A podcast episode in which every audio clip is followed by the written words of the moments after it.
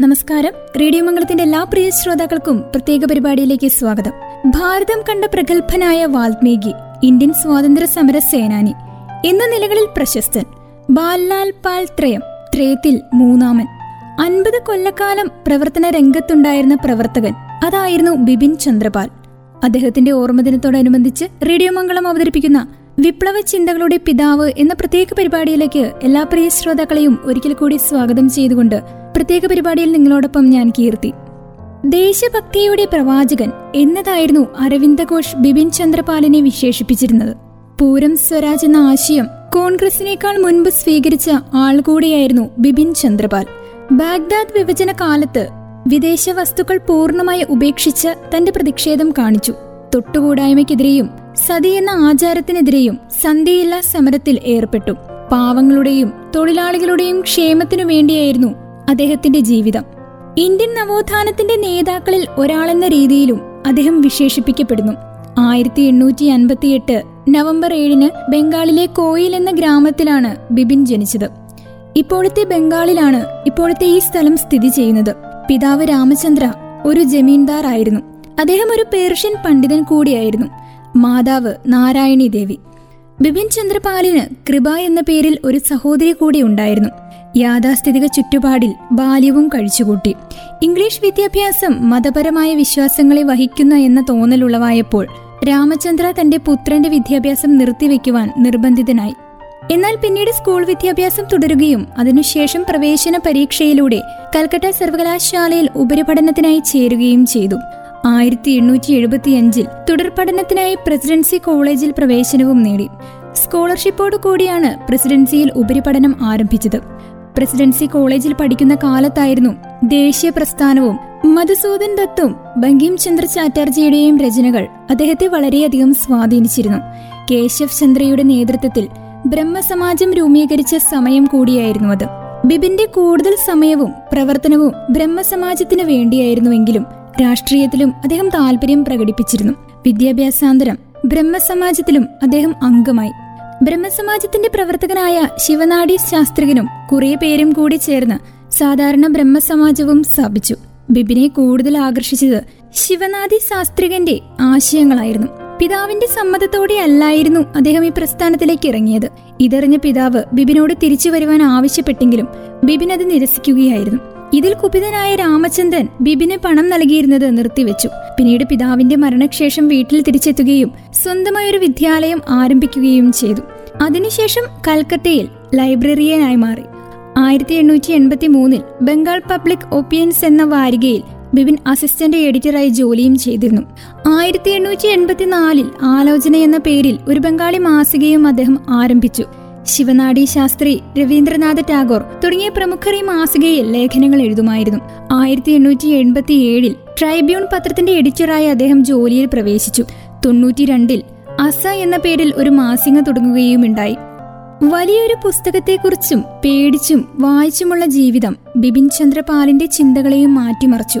വായനകളിൽ നിന്നും ഉടലെടുത്ത ചിന്തകൾ അദ്ദേഹം കൂട്ടുകാരോടും പിന്നെ ചെറു സദസ്സുകളിലും പങ്കുവച്ചു.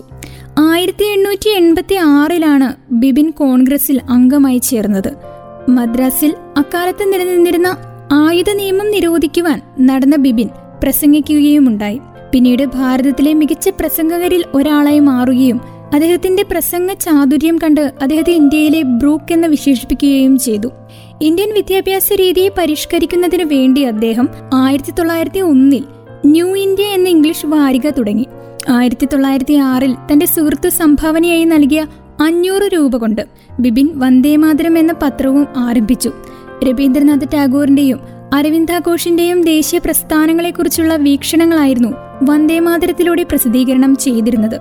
ആയിരത്തി തൊള്ളായിരത്തി ഏഴിൽ കോൺഗ്രസിൽ വന്നപ്പോൾ സമാന ചിന്താഗതികൾക്കൊപ്പം അദ്ദേഹം കോൺഗ്രസ് വിട്ടു. ഗാന്ധിജിയുടെ നിസ്സഹരണ പ്രസ്ഥാനം ബിപിൻ എതിർത്തിരുന്നു. ആയിരത്തി തൊള്ളായിരത്തി അഞ്ചിലെ ബംഗാൾ വിഭജനം അദ്ദേഹത്തെ വളരെയധികം തളർത്തിയിരുന്നു. പൂർണ സ്വരാജ് സ്വദേശി ബഹിഷ്കരണം ബംഗാൾ എന്ന ആശയങ്ങൾ ഉൾക്കൊള്ളിച്ചുകൊണ്ടുള്ള വക്താക്കളായ ബിപിൻ ചന്ദ്ര പാലിനെയും അരവിന്ദാഘോഷിനെയും പിന്നീട് അംഗീകരിക്കപ്പെടുകയുമുണ്ടായി. ഇന്ത്യയിലെ ബ്രിട്ടീഷ് ഭരണം അവസാനിപ്പിക്കുവാൻ അനുശീലൻ സമിതി എന്ന വിപ്ലവ സംഘം രൂപീകരിക്കുന്നതിലും അദ്ദേഹം മുൻനിരയിലുണ്ടായിരുന്നു. ബ്രിട്ടീഷുകാർക്കെതിരായ നിസ്സഹരണ പ്രതിഷേധത്തിൽ അദ്ദേഹത്തിന് വിശ്വാസവുമില്ലായിരുന്നു. സാമൂഹികവും സാമ്പത്തികവുമായ പ്രതിസന്ധികൾ നീക്കം ചെയ്യുവാനുള്ള പ്രവർത്തനങ്ങളാണ് അദ്ദേഹം നടത്തിയിരുന്നത്. സതി വ്യവസ്ഥയെ എതിർത്ത അദ്ദേഹം വിവാഹം പുനർവിവാഹത്തിന് വാദമുയർത്തി. ആയിരത്തി തൊള്ളായിരത്തി എട്ടിൽ ലോകോത്തര പ്രസ്ഥാനത്തിന് ലോകോത്തര പിന്തുണ ലഭിക്കുവാൻ അദ്ദേഹത്തിന് ഇംഗ്ലണ്ട് പര്യടനം നടത്തുകയുണ്ടായി. അവിടെ വെച്ച് ബീർ സബർക്കത്ത് പോലുള്ളവരുടെ വിദ്വേഷം നേരിടേണ്ടിയും വന്നിരുന്നു അദ്ദേഹത്തിന്. വിപ്ലവകാരിയല്ല എന്ന് പ്രഖ്യാപിച്ചതാണ് അവിടെ വെച്ച് അവർക്കുണ്ടായ വിരോധത്തിന് കാരണം.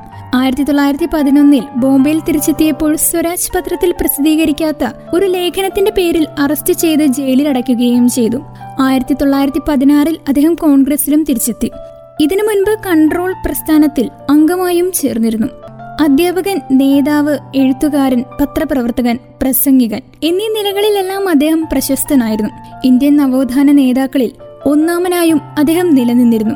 സ്വാതന്ത്ര്യ സമരത്തിൽ ബാലാൽ പൽത്രയം എന്നറിയപ്പെട്ട ബാലഗംഗാധര തിലകൻ ലാലാ ലാജ്പത് റായ് ബിപിൻ ചന്ദ്രപാൽ എന്നിവരും അണികൾക്ക് ആവേശം പകരുകയും ബ്രിട്ടീഷുകാരുടെ കണ്ണിലെ കരടായി മാറുകയും ചെയ്തിരുന്നു.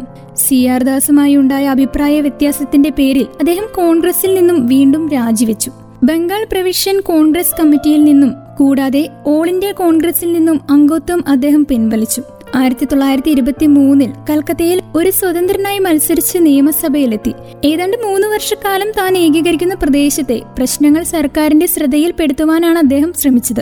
അക്കാലം അത്രയും പ്രതിപക്ഷത്തായിരുന്നു ബിബിൻ അക്കാലത്ത് വിധവ വിവാഹം സമൂഹത്തിൽ നിക്ഷിപ്തമായിരുന്നു. എതിർപ്പുകൾ വകവയ്ക്കാതെ ഒരു വിധേയെ ബിപിൻ ചന്ദ്രപാൽ വിവാഹവും ചെയ്തു. അങ്ങനെ ജനങ്ങളെ ബോധവാന്മാരാക്കുവാൻ അദ്ദേഹം അഹോരാത്രവും പ്രവർത്തിച്ചു. പാശ്ചാത്യ രാജ്യങ്ങളിൽ പോയി പ്രവർത്തിക്കുവാനും അദ്ദേഹത്തിന് അവസരം ലഭിച്ചു. ഇംഗ്ലണ്ടിൽ അദ്ദേഹം നടത്തിയ സ്വരാജ് പത്രം ഭാരതത്തിൽ നിരോധിച്ചിരുന്നു. അരവിന്ദ ഘോഷിനെതിരെ സാക്ഷി പറയില്ലെന്ന് പറഞ്ഞതിന് അദ്ദേഹത്തെ കോടതിയിലും ലക്ഷ്യകുറ്റത്തിന് ശിക്ഷിച്ചു. ഇന്ത്യൻ സ്വതന്ത്ര സമര ചരിത്രത്തിലെ അഗ്നിജ്വാലയെ ബ്രിട്ടീഷുകാർക്കെതിരെയുള്ള രാഷ്ട്രീയ പടനീക്കത്തിൽ സുപ്രധാനിയും സ്വരാജിനു വേണ്ടി നിരന്തരം വാദിച്ച സൗരത്ര സമര സേനാനി ആയിരത്തി തൊള്ളായിരത്തി മുപ്പത്തിരണ്ടിൽ ഈ ലോകത്തോട് പിട പറഞ്ഞു രാജ്യമുണ്ടേരിയിലെ പ്രശസ്തമായ രാജ്യമാന്ദ്യമാണ്. പാൽചൌക്ക് സ്വാതന്ത്ര്യ സമര സേനാനിയായിരുന്ന ബിപിൻ ചന്ദ്രപാലിന്റെ പേരാണ് ഈ നഗരത്തിന് നൽകിയിരിക്കുന്നത്. വന്ദേമാതരം പ്രക്ഷോഭത്തിനിടെ ബിപിൻ ചന്ദ്രപാൽ ഇവിടം സന്ദർശിച്ചിരുന്നു. രാജമുദ്രയുടെ എല്ലാ പടങ്ങളും ലാൽ ചൌക്കിൽ കാണാം. ബിപിൻ ചന്ദ്രപാലിന്റെ ഓർമ്മദിനത്തിൽ അദ്ദേഹത്തെ സ്മരിച്ചുകൊണ്ട് ഒരായിരം ഓർമ്മപ്പൂക്കൾ അർപ്പിച്ചുകൊണ്ട് റേഡിയോ മംഗളം അവതരിപ്പിക്കുന്ന വിപ്ലവ ചിന്തകളുടെ പിതാവ് എന്ന പ്രത്യേക പരിപാടി ഇവിടെ പൂർണമാവുകയാണ്.